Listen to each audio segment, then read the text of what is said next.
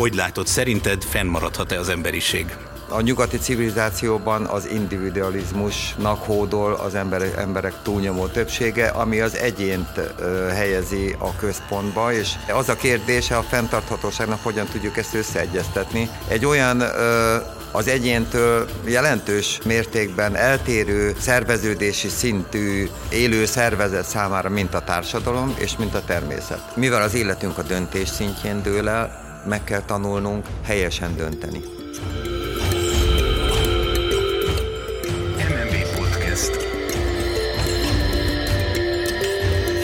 Nagy szeretettel üdvözlöm minden kedves hallgatónkat az MNB Podcast legújabb adásában. Én továbbra is Bodnár előtt vagyok, és természetesen itt van velem állandó kérdezőtársam Nánási Kézdi Tamás is. Szerbusztok, üdvözlöm a hallgatókat! A mai témánkkal pedig egy kicsit új vizekre fogunk evezni, mert ugye már sokszor foglalkoztunk itt az adásban a fenntarthatóság kérdéskörével, de most egy sokkal holisztikusabb megközelítéssel próbáljuk körbejárni a témát, ami mondhatjuk, hogy egyre aktuálisabb, illetve hát inkább úgy fogalmazik, hogy egyre akuttabb. A cél nyilván az lenne, hogy közösen megteremtsünk egy újfajta ökológiai civilizációt bolygónk túlélése érdekében, illetőleg először ennek a szellemi alapjait lefektessük.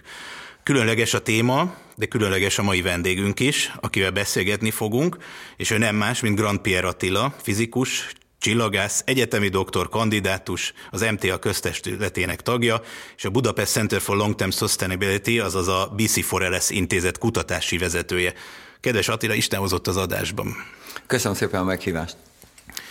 Volt még egy titulus, amit direkt kihagytam, meg gondoltam, majd még talán később visszatérünk rá.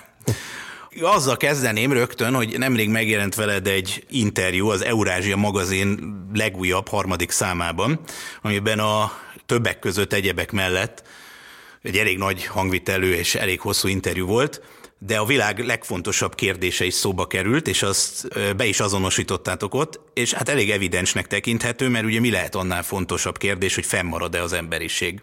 Úgyhogy ha nem bánod, Attila, én rögtön ezzel a könnyed, és most már egyre kevésbé filozófikusnak tekinthető kérdéssel kezdenék rögtön is, hogy hogy látod, szerinted fennmaradhat-e az emberiség?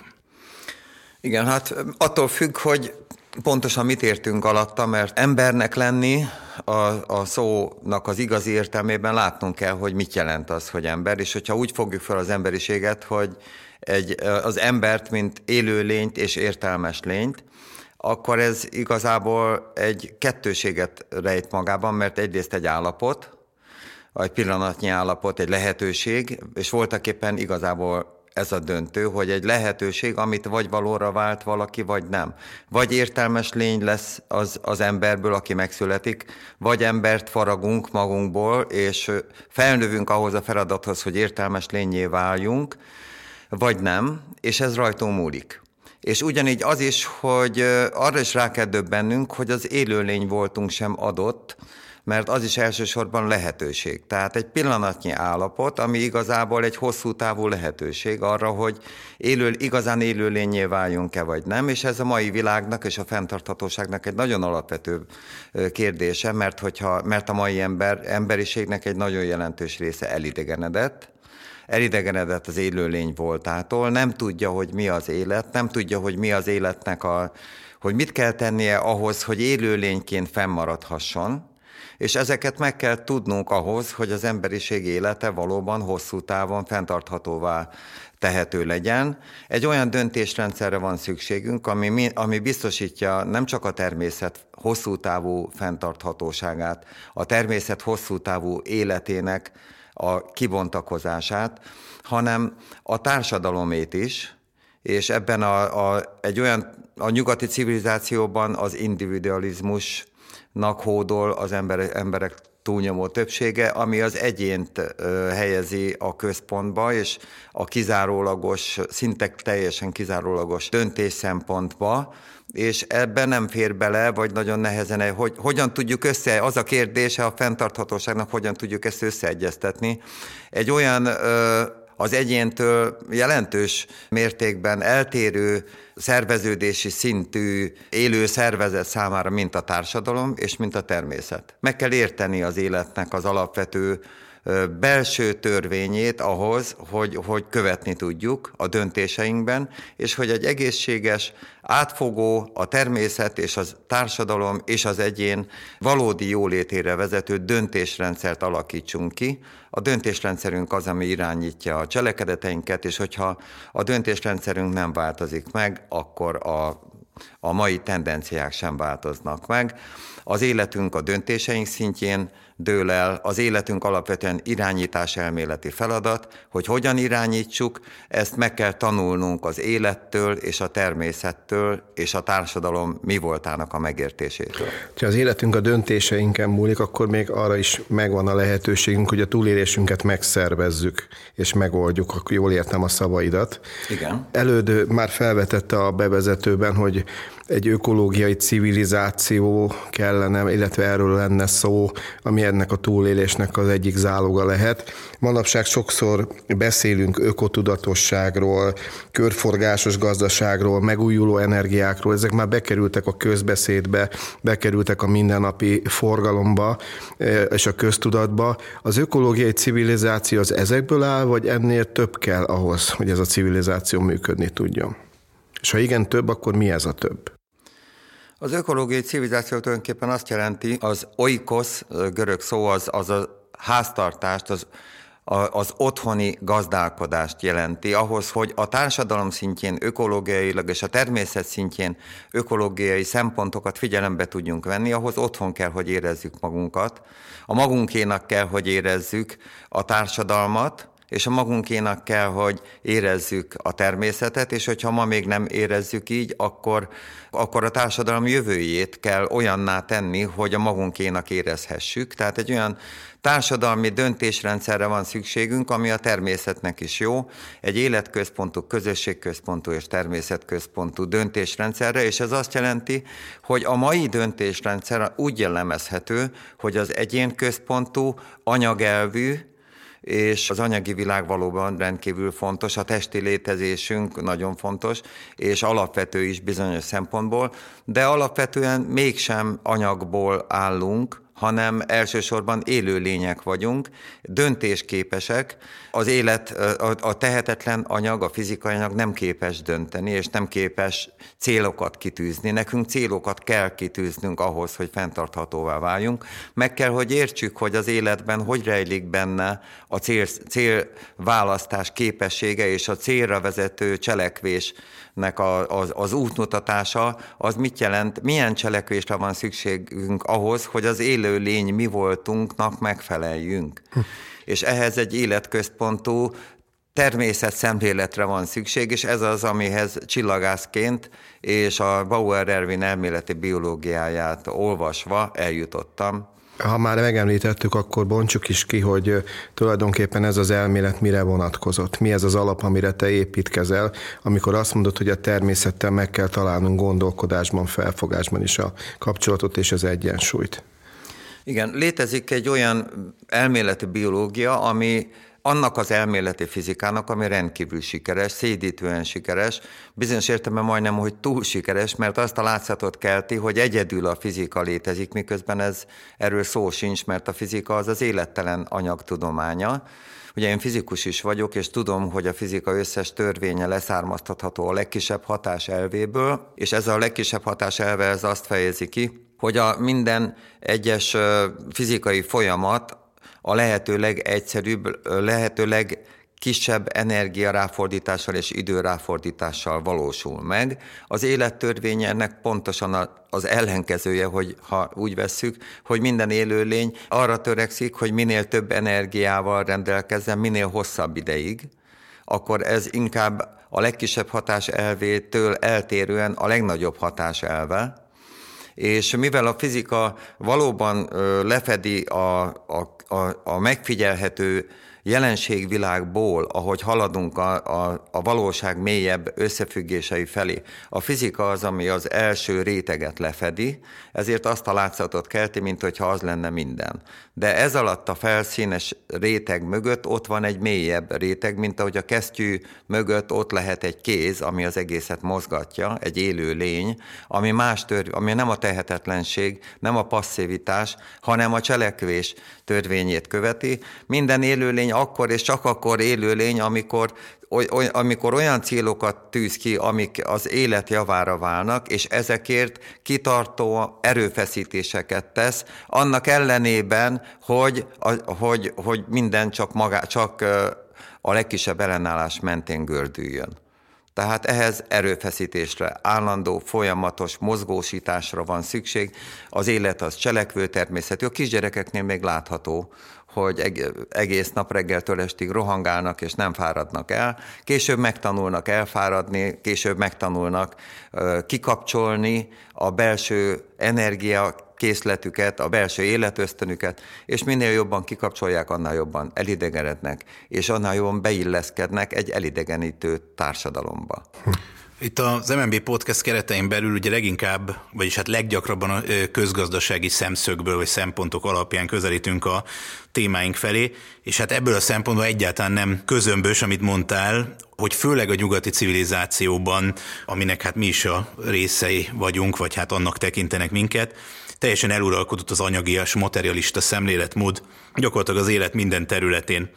És hát amíg viszont a nyugati civilizáció ide elérkezett, az egy több száz éves folyamat volt, mert nem innen indultak az európai ősközösségek sem, és hát nagyjából egy három-négyszáz éves folyamat volt az, amíg most már mindenki ezt tekinti az abszolút etalonnak. Vajon van-e arra reális lehetőség, hogy ezt a folyamatot visszájára fordítsuk, hogy visszatérjünk ahhoz, amit alapvetőnek tekintünk, visszatérjünk a természet közelihez, és hogyha igen, akkor vajon mennyi időn belül van ennek reális esélye, hogy egy 400 éves folyamatot visszafordítva esetleg ezek a társadalmak is egy sokkal egészségesebb, sokkal gyökeresebb szemléletmódhoz tudjanak visszatérni? Hú, ez rendkívül jó kérdés. A közgazdaságtannak van egy érdekes kiinduló pontja és alapelve, ami az egész, ami irányszab a közgazdasági döntéseknek, és ezt érdekes módon azt hiszem, hogy Bentem volt az, aki ezt a legnagyobb boldogság elvének nevezte, természetesnek tekintve azt, hogy minden egyes döntési helyzetben minden ember ugye a legjobb döntésre törekszik, ugye ez magától értetődő, és hogy a legjobb döntés persze az, amitől a leg, legjobb, legnagyobb boldogságot érhetjük el, és akkor ezt a boldogságot azonban az addigra már jelenlevő materialista látásmódnak megfelelően anyagi jólétnek értelmezte, kizárólag, és ezen a banánhéjon elcsúszott a nyugati közgazdaságtan, a kiinduló pont rányomta a bélyegét az egész közgazdaságtanra. Mert hogyha minden döntésben az az irányadó, hogy az anyagi jólétet keressük, a legnagyobb anyagi hasznot, egy haszonelvű, anyagi haszonelvű értelmezésről van szó, akkor oda jutunk, ahol ma tartunk ami nem fenntartható, mert nem vesz figyelembe semmi mást. Miközben a, a valóságban nem attól, meg kell fontolni, a józan ész is sokszor segíthet. Mert az anyag, anyagi jólét az csak eszköz a boldogságra, Boldogságot nem lehet megvásárolni a boltban, hogy másfél kiló sárga boldogságot legyen szíves, mert nem vagyok elég boldog, haza akarom vinni. Nem lehet, mert a boldogság már az egy lelki állapot. És ezt figyelembe kell venni, ha tényleg komolyan gondoljuk, hogy boldogan boldogok szeretnénk lenni, akkor a lelki állapotunkat figyelembe kell venni. És meg kell érteni, hogy mi, mitől vagyunk valóban, a lelki állapotunk, az érzésvilágunk, az mi, mi fán terem.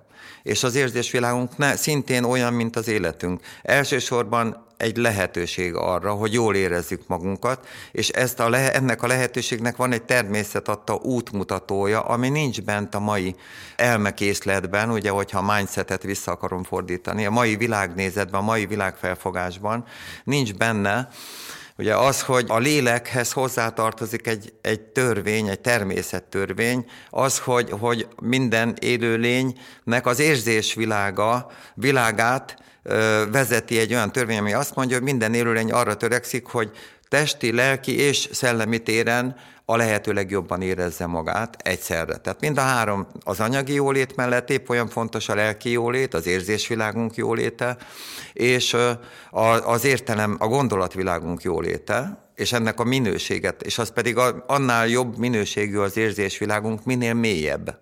Na ezen már például nagyon más irányba megy a mai hedonikus élvezetekre, szinte kizárólagosan összpontosító nyugati civilizáció, egyre szűkebbre szabja, egyre inkább a testi szükségletekhez köti azt, azokat az élvezeti forrásokat, amikhez anyagi javakra van szükség.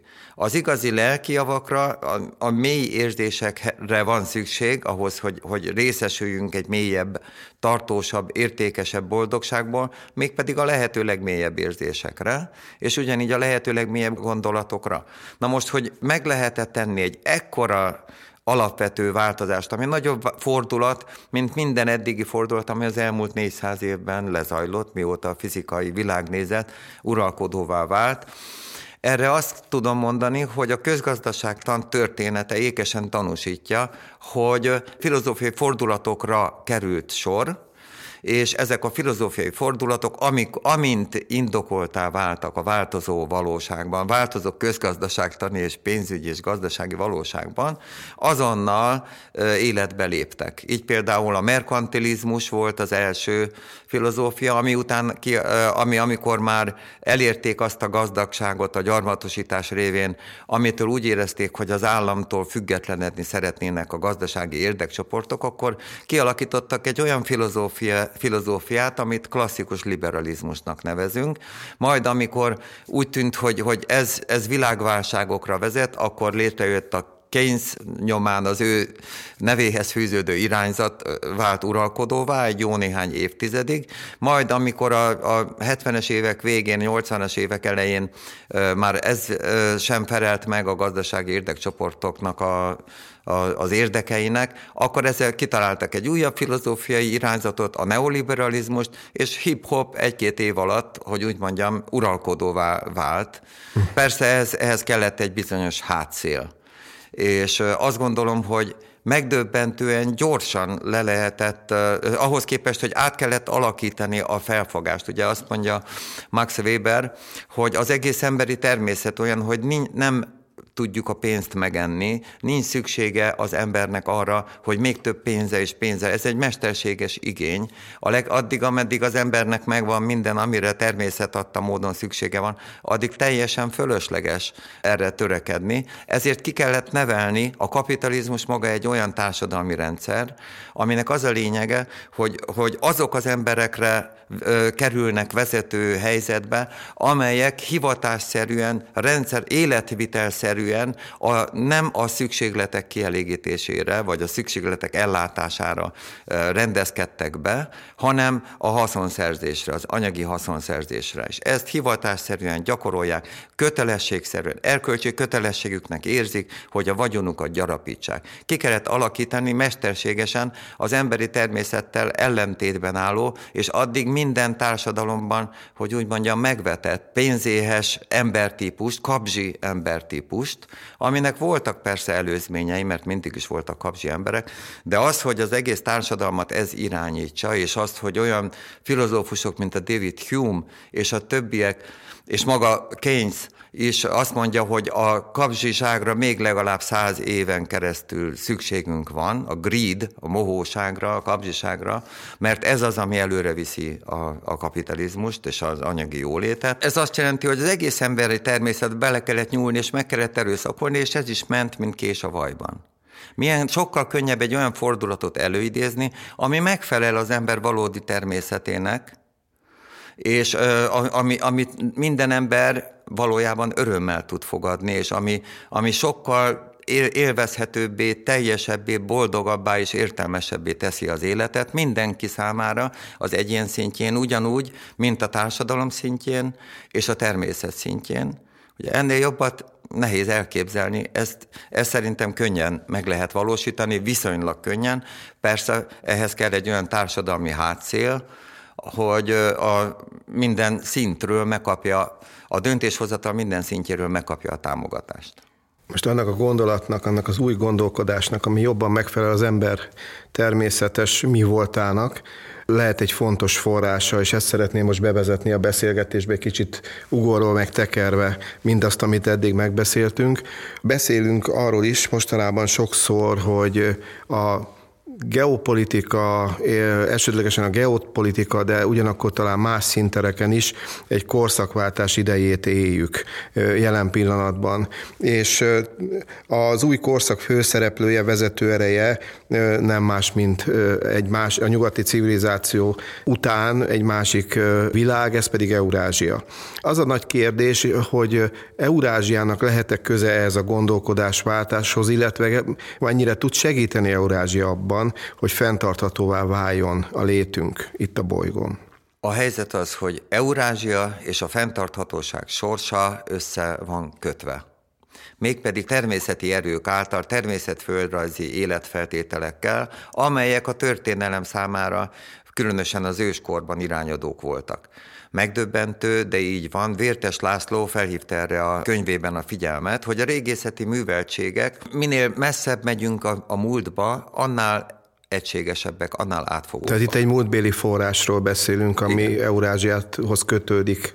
Ami Eurázsiához kötődik, tehát az emberi műveltség három, két millió évig három, millió, három földrészen egységes volt, Afrikában és Eurázsiában, ugye Afrika is összefügg Eurázsiával földrajzilag, és ezen a három földrészen egy egységes műveltség állt fönt két millió évig, és volt egy kavi, és ebben a három fő műveltségi központ, a szakócáknak, a csoppereknek a három fő központja volt a Kárpát-medence, Olduváj és Ordos, körzde, Ordos körzete. Ugye a, Ezt hogy kell értenünk ma? Ez a mai politikai kategória, ezek voltak a földrajzi, meg földrajzi kategóriákban. A Kárpát-medencét azt tudjuk, Olduváj az Afrikában van, Ordos körzete pedig a természeti erők által majdnem teljesen körbevett fensík, ami a magyar hun történelemben központi szerepet játszott, ma a Kínának egy középső tartománya. Pekingtől nem messze. Itt volt az ősi kínai főváros, Xi'an, tehát ez volt a, a két millió évre jellemző három fő világközpont, az egyik a Kárpát-medence. Ahogy közelítünk a mához, időszámításunk előtt 35 ezerig egységes volt a három földrészen a, művel, a tárgyi műveltség, és időszámos előtt 35 ezer körül elkezdett széttöredezni a világ a, a három földrészen szinte mindenhol, kivéve a Sejemút környékét, elsősorban a Kárpát-medencétől a csendes óceánig és Észak-Indiáig terjedő, természetföldrajzi okokból egységes síkságrendszeren. Bocsánat, de a Sejemútról beszélünk a köztudatban, akkor éppen, hogy Pekingtől megyünk a Kárpát-medence felé. Tehát fordított útvonal. Igen, a történelmi oka van. Az elmúlt 2200 évben a, a Kína a meghatározó fél ezen a ebben a hatalmas földrajzi övezetben. De volt ez másképp is. A, volt ez másképp is. Az, az, ezt megelőző 5000 éven keresztül Kárpát-medence volt a központja ennek a hatalmas körzetnek, és az ezt megelőző 30 ezer évnek is, tehát időszámításunk előtt 35 ezertől az íj feltalálása, ami a Kárpát-medencében történt meg, Istálos kőnél találták meg azokat a nyílhegyeket, amik 20 ezer évvel megelőzik az, a, a nyugati, vagy az egyéb kultúrákban keletkezett nyílhegyeket, tehát az íjat itt találták föl a Kárpát-medencében, és ez óriási civilizációs vívmány volt, ennek is megvoltak az előzményei, a magas szintű műveltség, és ez az első ífeszítő nép sokkal nagyobb népességet tudott eltartani a vadászat forradalma révén, és így létrejött egy olyan hatalmas népességrobbanás, ami a Kárpát-medencéből elsősorban a, ha- a hasonló életföldrajzi, természetföldrajzi feltételeket kínáló eurázsiai síkságrendszerre, a Sehem útra, a Sehem, az északi Sehem útra, és hát az egész síkságrendszerre ami a sztyeppe és a, a környéke, még az iráni fensík is be, hozzátartozik, mert ott is ö, hasonlóak a természetföldrajzi feltételek, például a Kárpát-medencében fennálló természetföldrajzi feltételekhez is, és ö, ez azt jelenti, hogy itt jött létre az a gravetti népnek nevezett az emberiségnek a korabeli legnagyobb létszámú és legnagyobb műveltségű népe, ami 30 ezer éven keresztül egészen időszámításunk előtt 5700-ig meghatározta Eurázsia egész életét, Eurázsia egész történelmét. És időszámításunk előtt 5700-ban itt a Kárp, ismét itt a Kárpát-medencében történt a következő hatalmas civilizációs és népességrobbanás.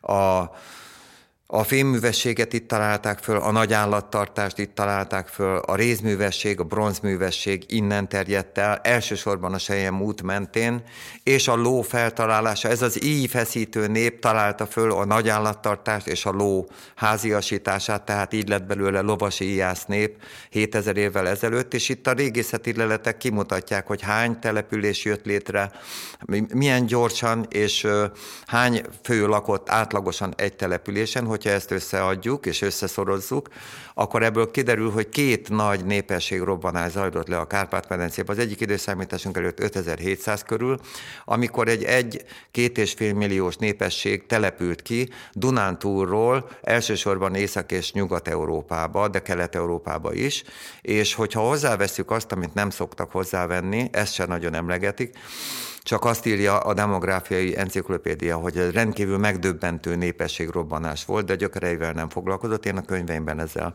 nagy súlyt helyeztem. És kiderül, hogy a, a, az, ezt a népességrobbanást megelőzően egész Európa össznépessége 400 ezer fős volt, ehhez képest ez a mondjuk kétmilliós népességrobbanás, ez a, a teljes Európa népességének az ötszöröse, és ehhez még hozzá adódik az Erdélyből és Felső Tisza környékéről 600 évvel később fellépett második népességrobbanás, ahol egy kül, rendkívül a világtörténelem legkülönösebb népe, egy jogar hordozó nép települt ki ismét ismét kelet felé a Sejem útra, és ennek a létszáma szintén milliós nagyságrendű. Úgyhogy megnéztem, hogy a korabeli Kínának mekkora volt a népessége, csak ezer évvel későbbre vonatkozóan találtam demográfiai lexikonokban adatot, és az 800 ezer fő. A korabeli India népessége 600 ezer fő. Tehát azt lehet mondani, hogy India, Kína és Európa össznépességénél több mint kétszer akkora népesség áramlott ki a Kárpát-medencéből, elsősorban a Sejem útra. De egész Európa alapnépességét ez a népesség határozta meg 5000 éven keresztül.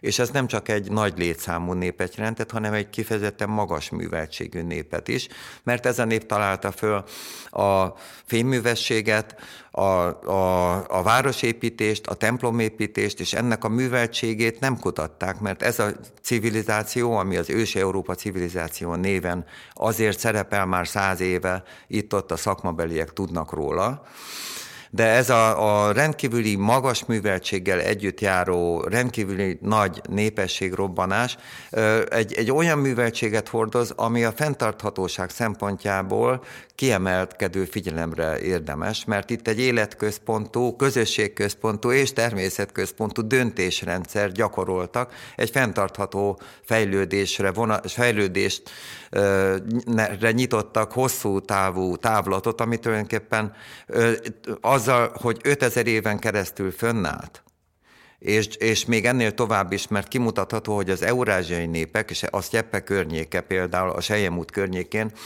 ott egészen, hogy ez a világtörténelemben kiemelkedő szerepet játszott, írják több helyen is, és hogy ennek a népe, népessége az a történelemből Skita Hun néven ismert, és magyar néven ismert népesség, ez a, azt írják róla az egyik helyen par excellence kultúra közvetítő, de nem csak, hogy kultúra közvetítő, mert ugye ezt a, ezt a civilizációt figyelmen kívül hagyták, és a mezopotámiai civilizációhoz kötik az első civilizációt, és a, utána a görög-rómaihoz a, a, a, és az indiai kínaihoz azt megemlítik.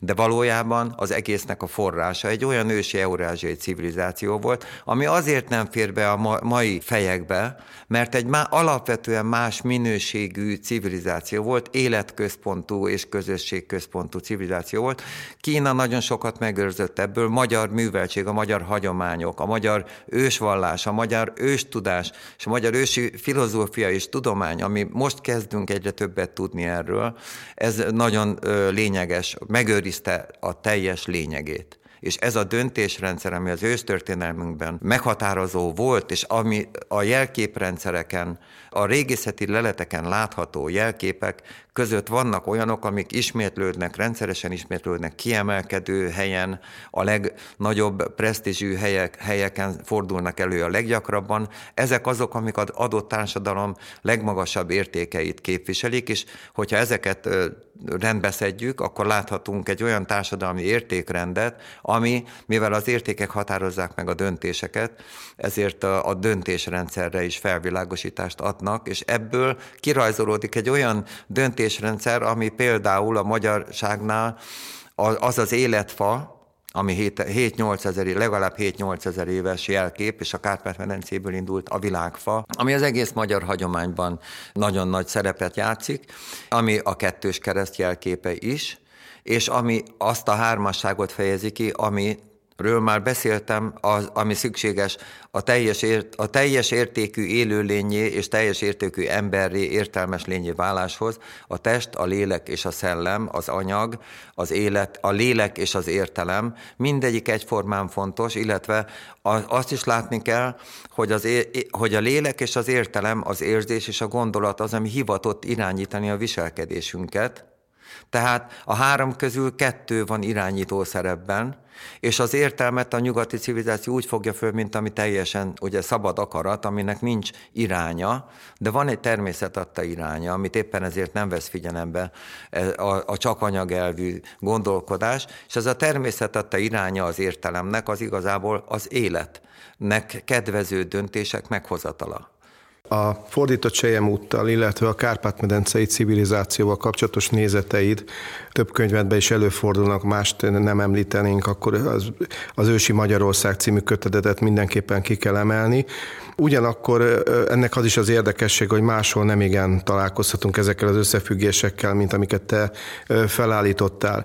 Ugyanakkor arra is térünk rá valamilyen szinten, hogy ez az életfa modell, amit említesz, tehát ennek a, ennek a, e, ennek a civilizációnak a szellemi háttere, ennek mi, mi köze van a világegyetem lényegéhez. Mert az, te csillagászként innen indultál, hogy a világegyetemet kutattad, és a dolgok valahol talán összetalálkoztak egymással. Igen, megdöbbentő, hogy én akaratlanul tévedtem a történelem ter- terére, akkor azzal, hogy megpróbáltam megérteni a világegyetem számomra óriási kihívásnak és rendkívül izgalmas gondolkodást igénylő kihívás, hogy megértsem a világegyetem lényegét. És törekedtem arra, hogy megértsem, hogy most mit jelent az, hogy lényeges. Mit, mi, mi, hogy, mit jelent az, hogy világegyetem. És hogyan lehet a világegyetem lényegét elképzelni egyáltalán, és lassanként, mint fizikus csillagász szakon végzett természettudományos gondolkodással megbarátkoztam az évtizedek során, és rájöttem arra, hogy vannak külön, különösen fontos és lényeges tulajdonsága van a tudománynak, és a tudomány az a legmegbízhatóbb ismer, a legmegbízhatóbb tudásrendszer, mert a, a, a tudomány igazából arra irányul, hogy magyarázatot adjon a természetre, magyarázatot adjon a világra, a világ jelenségeire. A jelenségek azok a megfigyelhető világ, a tapasztalati világnak az elemei. De hogyha ezekre magyarázatot akarunk kapni, és miért akarunk magyarázatot kapni, hogy a cselekedeteinket megfelelően tudjuk irányítani. Tehát szükség, hogyan, és e, ehhez szükségünk van arra, hogy egységesen tudjuk minden helyzet, a legjobb az lenne az az eszmény, és ez az, ami a legfontosabb, hogy minden élethelyzetben a, a, a világon bárhol vagyunk, legyen egy alapvető elvünk, amire helyes döntéseket tudunk fölépíteni. Ami a visel, cselekvés, cselekvésünket irányító elv. És erre tanácsot ad a világegyetem lényege, vagy lehet? És erre, erre módot ad a világegyetem lényege, sőt megadja a megoldást. Mert a jelenségekre magyarázatot találhatunk, a jelenségeket irányító természettörvények révén. És ez egy óriási lépés, mert egyetlen természettörvény végtelen sok jelenséget magyaráz, tehát hogyha a természettörvényeket értjük, akkor végtelenszer jobban látunk a pályán, mint hogyha csak a jelenségekre összpontosítunk, ahogy a mai ember egyébként. És mit mondanak a törvények? És a természettörvények azok nagyon fontos dolgok, de azok még mindig a szaktudósoknak a, a területei, és valójában nekünk nem arra van szükségünk, hogy mindegyik, hogy az elektrodinamikába, a kvantumfizikába beavassuk magunkat, mert ez egy rendkívül túl sok, túl sok időt és energiát igényelne, ahhoz, hogy, hogy rendben, láss, hogy egységesen lássuk azt, hogy tulajdonképpen mi az, ami, ahogy döntenünk kell, hanem ahhoz, hogy, hogy eljussunk a cselekvés egységes alapelvéhez, irányelvéhez, ahhoz szükségünk van egy még mélyebb természettörvényre, egy olyan természettörvényre, hogy a természettörvények irányítják a jelenségeket, szükségünk van egy olyan mélyebb természettörvényre, ami a természettörvényeket irányítja. A természettörvények között is vannak összefüggések, mert a természet végső soron egy. El kell jutnunk odáig, ahol a természet egy, el kell jutnunk a, a legmélyebb természettörvényekhez, és fizikusként tudtam, hogy éppen ez a sajátsága a fizikának, hogy egyetlen egy alapelvből, a legkisebb hatáselvéből levezethető az összes fizikai törvény, és azok magyarázatot adnak az összes fizikai jelenségre. Dióhéjban benne van az egész fizikai világ, egyetlen egy fizikai alapelvben. Van egy végső törvény?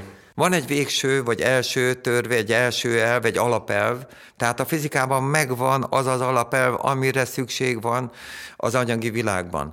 És 17 évesen találkoztam a biológiának az alapelvével, amit Bauer Ervin fogalmazott meg, és abból levezette a biológia összes élettör, összes alapvető törvényét. Tudtam, hogy a biológiában is van. És innen már csak egy lépés volt fölismerni azt, amit tulajdonképpen mindenki tudhat. Na, az, hogy a gondolkodásban is ugyanígy, ugyanez a helyzet, mert a gondolatainknak vannak természettörvényei, ezek a logikai törvények, amit tulajdonképpen a helytálló következtetések törvényei, és a logikai törvényeknek azok mélyebb szintű törvényekből levezethetők, ezeket hívjuk axiómáknak. Tehát az értelem is axiómákból, alapelvből vezethető le. Tehát tulajdonképpen ezt a három alapelvet kell megismernünk és megértenünk, így már sokkal könnyebb a feladat. A végső törvény a három alapelv. A végső törvény a három alapelv, ez jelenti a mindenség lényegét, ez az, ami, ami, ami mindennél fontosabb, ez az, ami a legnagyobb tudást jelenti. Egyébként hadd említsem meg, hogy ez az eszme az őstörténelemből ismert. A bölcsek köve. Az nem más, a bölcs döntés az azt jelenti, hogy az életnek kedvező legjobb döntés. A bölcsek köve az, ami megmondja, hogy mi a legjobb döntés. És ugyanígy az örök élet itala, az a tudásrendszer, ami lehetővé teszi, hogy az életünk örökké boldog legyen, és örökké fiatalnak érezzük magunkat, és ez nagyon közel áll ahhoz, hogy mindig a lehető leg, legnagyobb életenergiával rendelkezzünk, cselekvőképességgel rendelkezünk. És mire jutottál, mi ez a három alapelv, és milyen kapcsolatban vannak ezek egymással? És ez a három alapelv, ez a, a fizika, a, a, egy átfogó biológia, amiben a lélek is benne van, az érzés is benne van, és egy átfogó értelem, ami egy életközpontú logika, egy, a, a, aminek a, a logikai premisszákat az életelvből kell beplántálni, beadni a logikai törvények, és akkor kapunk az életnek megfelelő következtetést. Tehát ez a három valójában egy egységes egészet alkot, amiből az élet az, amiből levezet, az életelv az, amiből én konkrétan matematikai alakban levezettem a legnagyobb hatás elvéből a legkisebb hatás elvét, tehát ez olyan hogy, hogy egy mélyebb szintű természettörvény, amit éppen egy közgazdaságtani példával tudok szemléltetni. Robert Rosen egyébként mondja is, az az elméleti biológus, a kiváló elmél, amerikai elméleti biológus mondja, hogy a hatás az egy költségfüggvény. Ugye mennyi energiaráfordítás és időráfordítást igényel, ugye ez közgazdaságtanban, ez ugye minden döntésünket gazdaságosan kell megvalósítani ahhoz, hogy a lehető legtöbb jó döntést tudjuk megvalósítani. Na hát ez az, a vállalatok szintjén mondjuk egy hídépítő vállalatnak arra kell törekednie, hogyha ő azt a célt tűzi ki, hogy a lehető legtöbb hidat építse meg az adott évben, hogy minden egyes hidat, aminek már konkrétan meg vagy hova épül, a lehető leggazdaságosabban építsen meg, a lehető legkisebb ráfordítással és a lehető legrövidebb idő alatt. Na ez a, és ez azt jelenti, ha viszont már megvan konkrétan, hogy ezt a hidat akarom fölépni, akkor már a leggazdaságosabb eljárásig kell, eljárást kell követni, akkor már a legkisebb hatás elve az, ami gondoskodik róla, hogy a leggazda, ami amikor behajlítjuk a kisújunkat. Nekünk csak azt kell eldönteni, hogy behajlítjuk a kisújunkat. Ez a leggazdaságosabban valósul meg a fizika alapelve segítse, mert a, a, az újunk az anyag, az a fizikához tartozik. De ezt mi irányítjuk azzal, hogy mi, moz, mi tűzzük ki a célt, a, és ennek, ezeknek a céloknak, az életnek kedvező céloknak a természettörvénye az az életelv. Tehát az, hogy hogyan tudunk az életnek megfelelően, a hosszú távú fejlődésnek megfelelő célokat kitűzni, ezt megmondja az élet természettörvény, az élet alapelve. Tehát az élet alapelve a legfontosabb, és kiemelkedik a három alapelv közül. Ez az, ami kiemelkedik a három alapelv közül, és ami benne van a másik kettő, ezt úgy lehetne megérteni, hogy ez egy törzs, az élet elv az a törzs, amiből kinő két ág, az anyagelv és az életelv, és úgy is lehet mondani, hogy az, élet, hogy az életelv az, ami a viszintesen elképzelt anyagelvet és értelemelvet összeköti függőlegesen, és hogyha így gondoljuk el, akkor egy kettős kereszt rajzolódik ki. Vagy egy életfa. Hiszen Vagy mondtad, életfa. hogy két ága is lehet. Igen. És egy törzse. Igen. És ezek a jelképek visszaköszönnek a legjobban a világon, különös módon a magyar őstörténelemben, és ezt, hogy mondjam, ez nagy megdöbbenésem volt, hogy ez volt az egyik nagyon megdöbbentő fordulat az életemben, amikor erre rájöttem, hogy a magyar rovásírásban, egyedül a világon, a magyar rovásírásban fordulhat elő az az egyébként képtelenségnek tűnő helyzet, hogy az egy jele három jelből áll a kettős kereszt. Ugye jelöli az egyet a magyar gondolkodásban, a magyar rovásírásban, és az egyház szavunk, ami szintén az egynek a háza, és itt aztán kapcsolódunk ahhoz, hogy a, a szentséges egy köldökéből teremtődött a világ, tehát a, maga a világegyetem, mint egy, az hogyan lesz sok? Az úgy, hogy az egy megvalósul először a három alap, logikai értelemben először a három alapelvet hozza létre, a három alapelv létrehozza logikai értelem, egy logikai időben, vagyis időtlenségben a természettörvényeket, és a természettörvényekből virágzanak ki a jelenségek. Tehát az alapelvek alkotják a természet irányító központját.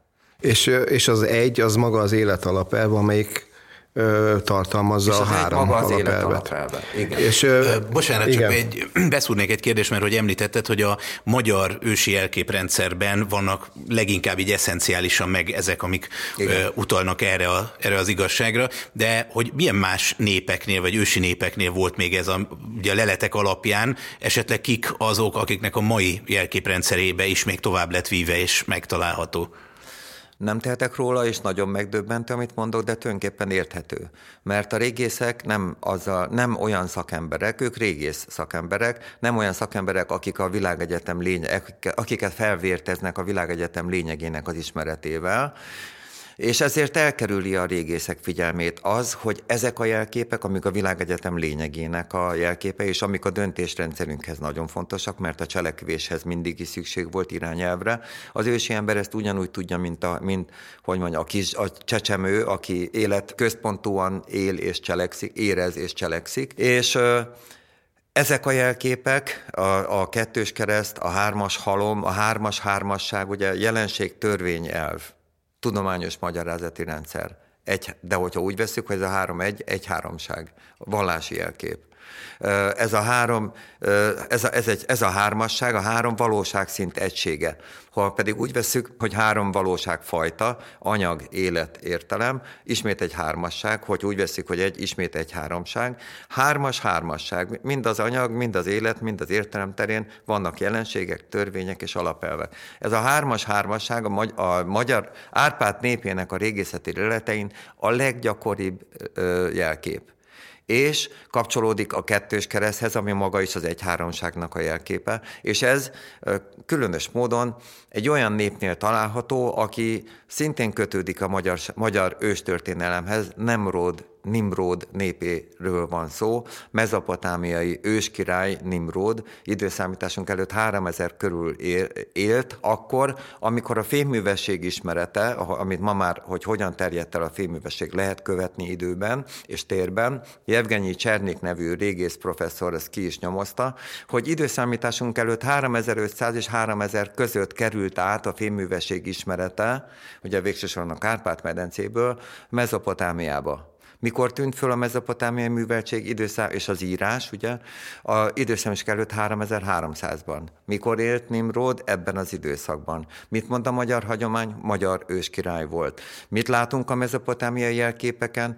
Az életfa törzsén hármas, hármasságot, mégpedig következetesen, következetesen és következetesen. A legszorosabb rokonságban az egész eurázsiai síságon, ahol egyébként van jó néhány rokonság, Kínával is van olyan rokonságunk, hogy a yin-yang jelkép, az ebből az ősi Európa, Kárpát-medencei eredetű ősi Európa civilizációból időszámításunk előtt 5000 és 3000 között már itt létezett, régészeti lelet bizonyítja, és innen terjedt el Kínába, ahol kapcsolódott az a, ahhoz a filozófiai rendszerhez, ami egyébként az egész Sejemútnak, az egész ősi Eurázsiának az alapvető bölcseleti filozófiai rendszere volt, és ami Kínában egész jól megőrződött, és ugye Kínában írásosan is nagyon részletesen megőrződött. Nálunk az írásos hagyományok sajnos elpusztultak, a rováns írást emlékeit sajnos nem tudnak fölmutatni Lao Csét és Konfucius, mert nem állnak rendelkezésre.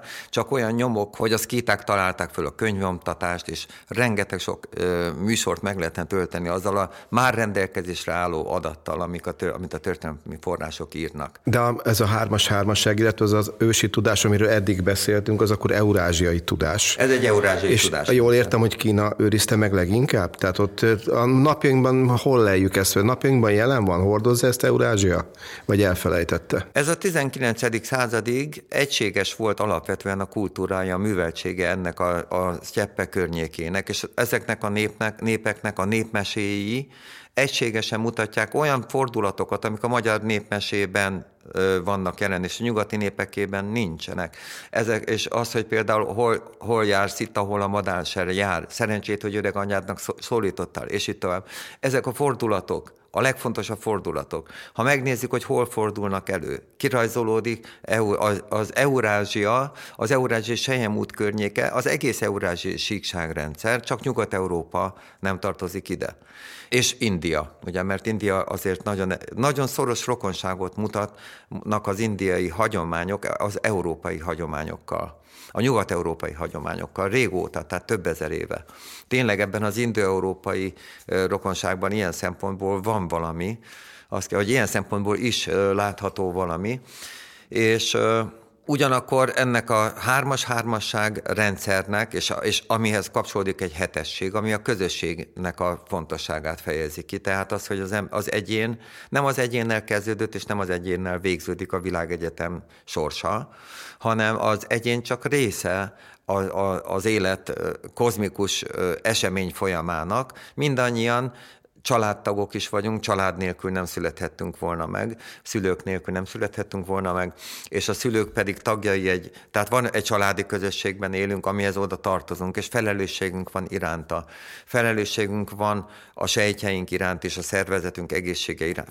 Felelősségünk van az egyéni életünk alakulása iránt is, mert nekünk követnünk kell azt az élettörvényt, ami azt írja elő, hogy a lehető legnagyobb és legteljesebb, legmélyebb boldogságra és és értelemre kell törekedjünk, hogy teljes értékű élőlényé és értelmes lényé váljunk, és hozzá tartozunk a nemzetünkhöz is, ami egy szakrális, kozmikus rendhez tartozott az ősi magyar felfogásban. László Gyula kimutatta, hogy Árpád népének a régészeti leleteiben ez a mágikus család eszméje az azt is kifejezi, hogy az ország, a család és az egyén ugyanannak a kozmikus rendnek a része, és ennek a kozmikus rendnek hét szintje van. A, a kozmikus élet szerveződésének az átfogó tudomány szerint, ami az anyag, az élet és az értelem tudományának az egysége, hét szerveződési szintje van, a sejt, az egyén, a család, a nemzet, a, az emberiség, a földi élővilág és a, a, az élővilág egyetem. És ez a hét, mind a hét szinten felelősségünk van, és azon múlik az életünk, a boldogságunk, hogy mind a hét szinten ápol, megfelelően ápoljuk el a, a jó viszonyt tartunk-e fönt, és megfelelően gondoskodunk arról, hogy a lehető legjobb viszonyunk legyen mind a hét életszintünkkel. És itt hagy kapcsoljak vissza az elejére. Ez a hét szint, ebben a hét szintben való gondolkodás és cselekvés az áloga annak is, hogy nem csak az életünk legyen boldog, hanem hogy a civilizációnk fennmaradjon? Igen, ez a fenntarthatóságnak a, a leglényegesebb oldala, a, hogy nem csak az egyén létezik, hanem a társadalom is élni akar, a család boldogsága se mellékes, és a, nemzet, a nemzetek is valójában egy természeti rendnek a, a, a megnyilvánulásai, és, el, és ebben a természeti rendben a népeknek nem az a sorsuk, hogy nem az a feladatuk, és nem úgy tudnak gondoskodni a jólétüktől, jólétükről, hogy más népektől elveszik a területeket, vagy az anyagi javakat, hanem úgy tudnak gondoskodni a valódi jólétükről, hogy együttműködnek egymással a, a, annak érdekében, hogy az emberiség jólétét közösen vigyék elő, előre a népek családja kifejezés, ez nagyon jól kifejezi, a család az, meg, az pedig természetadta módon arra irányul, hogy, mind, hogy minden egyes családtag élete valóban a lehető legjobb és legboldogabb legyen, lelki és szellemi téren is. A boldogságnak ez a három oldala az, ami mind a hét életszinten ö, lényeges a döntés számára, és így jön létre egy háromszor háromszor hetes döntési rendszer, ami a boldogság életfa modellje, és amit, hogyha szem előtt tartunk, akkor, akkor a fenntarthatóságot biztosíthatjuk a, a társadalom szintjén is.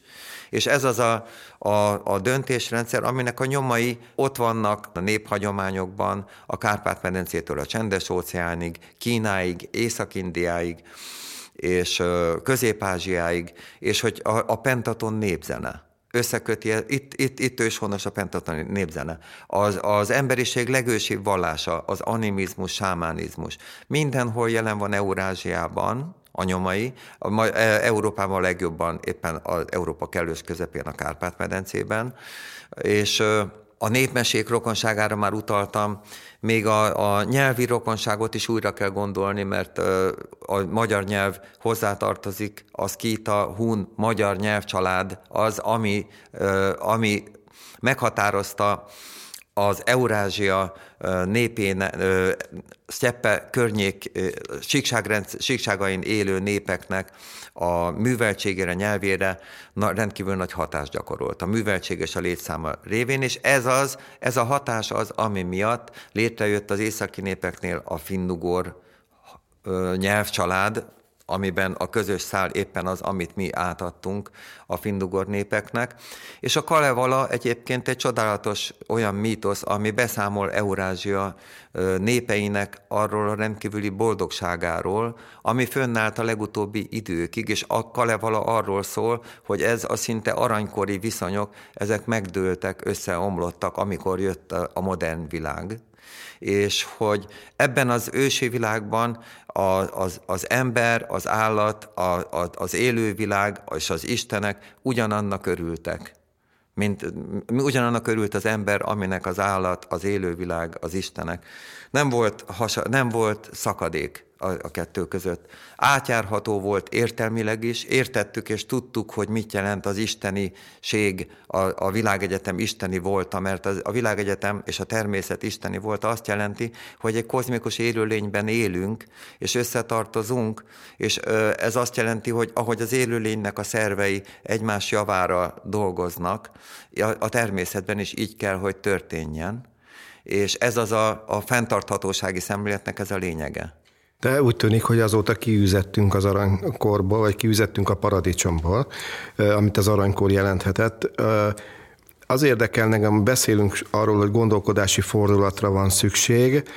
Ha te orvos lennél, már pedig való orvos, orvos is vagy, akkor receptként mit írnál föl a beteg bolygónak? Felírnád ezt az eurázsiai ősi tudást gyógyírként? Igen, azt gondolom, hogy mivel az életünk a döntés szintjén dől el, meg kell tanulnunk helyesen dönteni. Helyt kell állni egy olyan világban, amiben az élet mondja meg, hogy mire van igazából szükségünk, és, amit a, és a világban számolni kell a, azzal, hogy a lehetőséget ehhez a világ adja meg. Az élet és a világegyetem lényegének az ismeretére van szükség, és ez 3000 év óta egyetlen egy népnél se volt ez igazából jelen, csak hogy mondja, a hagyományok szintjén, az érzések, a kultúra szintjén. Most viszont, hogy a tudomány továbbfejlődött, és létrejött az átfogó tudomány, Bauer Ervinnek köszönhetően, most már megérthetjük, és tudatosan is dönthetünk úgy, hogy segítünk az élő, élő lényé válásunkban, a teljes értékű élőlényé válásunkban, és a teljes értékű értelmes lényé válásunkban, és ez mindenkinek a javát szolgálja, a természet javát, a társadalom javát, a család javát, és ez megnyitja a valódi lehetőséget és a döntő fordulatot ahhoz, hogy gondoskodni tudjunk az emberiség felemelő jövőjéről, a Sejemút és a minden nép felemelő jövőjét biztosítsuk. Ez egy tökéletes záró gondolat lenne, ha nem említettem volna, hogy a műsor elején, amikor a titulusaidat és azon keresztül ugye a, a, azt a szertágazó tevékenységi kört, amivel te foglalkozol, amikor igyekeztem felsorolni, nem említettem volna az, hogy még egyet direkt kihagytam, és szerintem a hallgatók zokon vennék, ha nem térnénk ki arra, hogy te a vágtázó halott kémek, illetve a vágtázó csodaszarvas frontembere vagy, és ha nem kérdezném meg, hogy mikor lehet titeket legközelebb, és hol élőben hallani, látni. Február 4-én, 2023. február 4-én lép föl a Vágtázó halott kémek, a VHK a Magyar Zeneházában. Annak, aki esetleg nem tudná, ez az alternatívnak nevezett rockzene egyik nagyon-nagyon különleges szegmenséről beszélünk most ezen két zenekar. Igen, én abból indultam ki, hogy nem nagyon van olyan, aki, aki nem tud. Aki szeretné meg a, a világegyetem lényegét egy kicsit élőbben is megélni, azt érdemes ellátogatni ezekre, illetve erre az alkalomra. És ami még egy különleges, és talán itt megemlíthető, hogy ennek a zenekarnak, akár csak a Vágtázó Csodaszarvasnak, az eurázsiai népeknek a, a, az ősi népzenéje, népzen, az ősi népzenében rejlő őserő, amit Bartók Béla fedezett föl, kül- nagyszerű és különös módon, csak nem tartják ezt számon Bartóknál, pedig ez rendkívül, ez, volt, ez a né, Bartók népzene felfogásának a lényege. Tehát éppen az eurázsiai lovas népeknek a népzenéjéhez kötődik, és így az eurázsiai népeknek az érzésvilágát hozza, teszi átélhetővé, köz, hozza közel hozzánk. Attila, nagyon szépen köszönjük, hogy itt voltál velünk a stúdióba, és köszönjük ezt a beszélgetést. A hallgatóink kedvéért mondom csak el, hogy adásainkat a, továbbra is az Apple Podcast-en, a Spotify-on, illetve a Soundcloud-on érhetik el, hallgassanak minket, és nem sokára ígérem, hogy új adásra fogunk jelentkezni a viszonthallásra. A viszonthallásra. Köszönöm szépen. Az adásban elhangzottak a beszélgetésben résztvevők saját véleményét tükrözik, amely nem feltétlenül egyezik a Magyar Nemzeti Bank véleményével, így azok nem tekinthetőek jegybanki álláspontnak.